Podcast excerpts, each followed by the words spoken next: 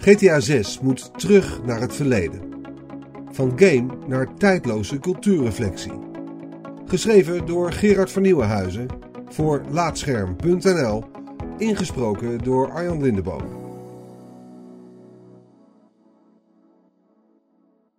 Grand Theft Auto Vice City opent met Video Killed the Radio Star, terwijl op een oude computerterminal Vice City wordt ingeladen.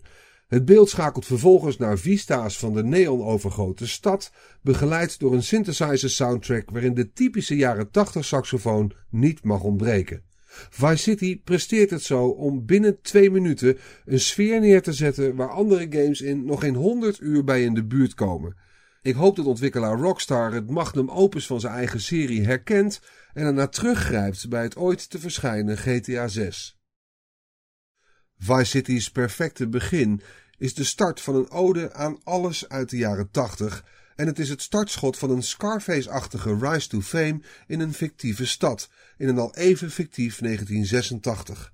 Soms pakt de game vrij letterlijk aspecten uit die film over, zoals op het moment dat je jezelf een landhuis toe-eigent dat verdacht lijkt op de villa van Tony Montana. Op andere momenten is Vice City wat minder on met zijn verwijzingen of hommages. Bijvoorbeeld met het personage Lance Vance, die een outfit zoals Sonny Crockett uit Miami Vice aan heeft. Of met de scheiterige advocaat Ken Rosenberg, die gebaseerd is op Sean Penn's personage uit Carlito's Way. Vice City put voor inspiratie uit een uitzinnig decennium.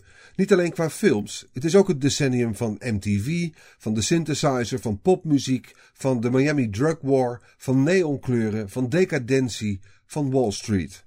En tijdens het spelen van de game krijg je het gevoel dat al deze aspecten een logische plek krijgen. Gebeurtenissen, personages of films worden nooit letterlijk genoemd, waardoor Vice City zich niet druk hoeft te maken over chronologische volgordes. In plaats daarvan focust het zich op een samenhangend beeldschetsen van een fucked up wereld waarin iedereen zichzelf door de waanzin van cocaïne het belangrijkste vindt. Dat uitgangspunt vertaalt zich niet alleen naar personages en locaties, maar ook naar uitbundige missies. Helikopters moeten worden neergeschoten, speedboten achtervolgd en motorfietsen gestolen. Laten we de hele verhaallijn waarin je jouw pornofilmstudio op moet bouwen en promoten ook niet vergeten. Naast missies krijg je de mogelijkheid om locaties te kopen die vervolgens meer geld voor je genereren. Gedreven door het vooruitzicht dat er altijd meer in het vooruitzicht ligt, ga je ook voor dat. Meer. Je vult je garage met nog meer auto's. Je koopt nog een locatie. Dat je gedrag niet houdbaar is en er wel iemand moet zijn die je in je rug gaat steken, zie je daardoor tegelijkertijd totaal niet en 100% wel aankomen. Grand Theft Auto San Andreas verlegt de aandacht naar een decennium later, met in de hoofdrol CJ Johnson die zich in Los Santos vanuit de achterbuurt langzaamaan opwerkt. De toon is gelijk wat ruwer. Zo chanteert de corrupte agent Frank Tenpenny, ingesproken door Samuel L. Jackson, CJ om de havenklap door zijn familie tegen hem te gebruiken. Daarmee wordt San Andreas ook wat menselijker. In plaats van Tommy Vercetti, die in Vice City geweld bijna toejuicht, krijgen we een personage dat niet gelijk voor geweld wil kiezen. Maar het is een nuanceverschil. In de basis doet San Andreas precies hetzelfde als Vice City. In plaats van referenties aan Scarface hebben we nu met Boys in the Hood te maken. En in plaats van Nena en Michael Jackson is het Ice Cube en Guns N' Roses. Met Grand Theft Auto 4 wordt echt wat nieuws geprobeerd binnen de GTA-formule. De bruingrijze voorstad van Liberty City is waar de Oost-Europese migrant Nico Bellic suffe klusjes opknapt in de hoop wat kruimels van de American Dream op te zuigen. Het is een geloofwaardig neergezette game, maar echt leuk? Nee. Veel missies laten je voelen wat Nico heel lang is. Een loopjongen die van de ene kant van de stad naar de andere rijdt in een afgerachte bak en net als iedereen bij de tolbrug moet stoppen om te betalen. In Liberty City ontstijgt de speler nooit echte anonimiteit.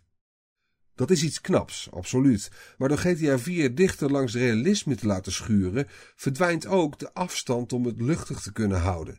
GTA 4 lijkt zichzelf steeds te verplichten om een maatschappelijk punt te maken.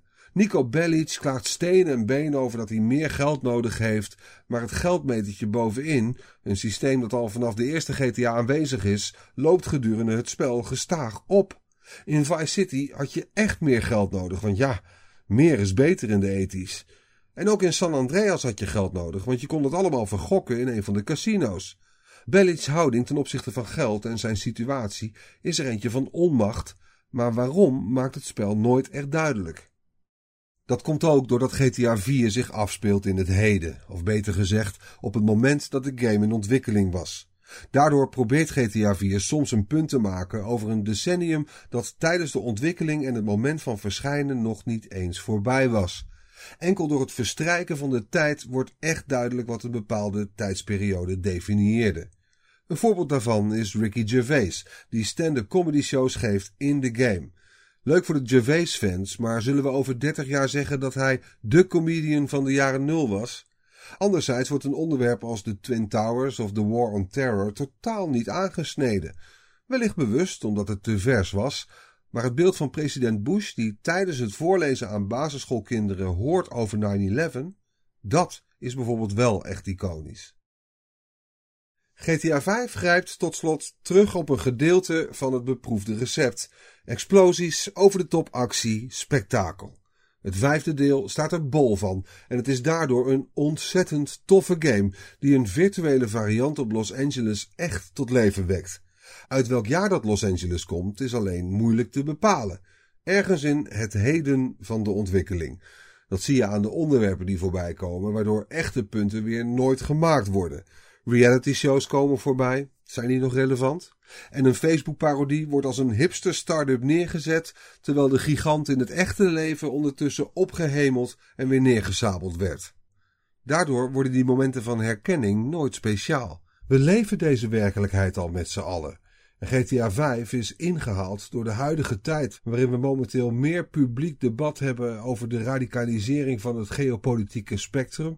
Lees Trump, post-truth of de terechte degradatie van FC Twente. In die discussie speelt GTA 5 geen enkele rol. Eigenlijk kan slechts het verstrijken van de tijd ons leren hoe goed GTA 5 dit decennium heeft weergegeven. Voordeel is wel dat met het online gedeelte bepaalde popcultuurzaken na de release nog een plek kunnen vinden. Superheldenpakjes bijvoorbeeld.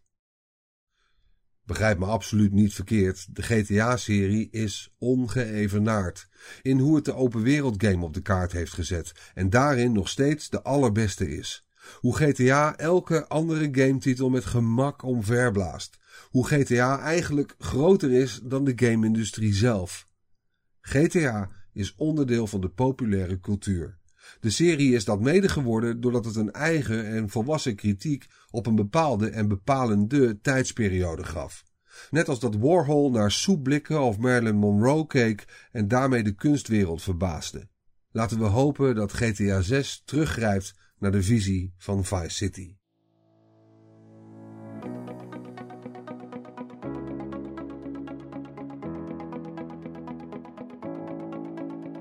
Dankjewel voor het luisteren naar deze aflevering van Laatscherm voorgelezen. Als je waardeert wat we hier doen, dan zouden we het leuk vinden als je iemand anders vertelt over laatscherm.nl of een van onze verhalen deelt op social media.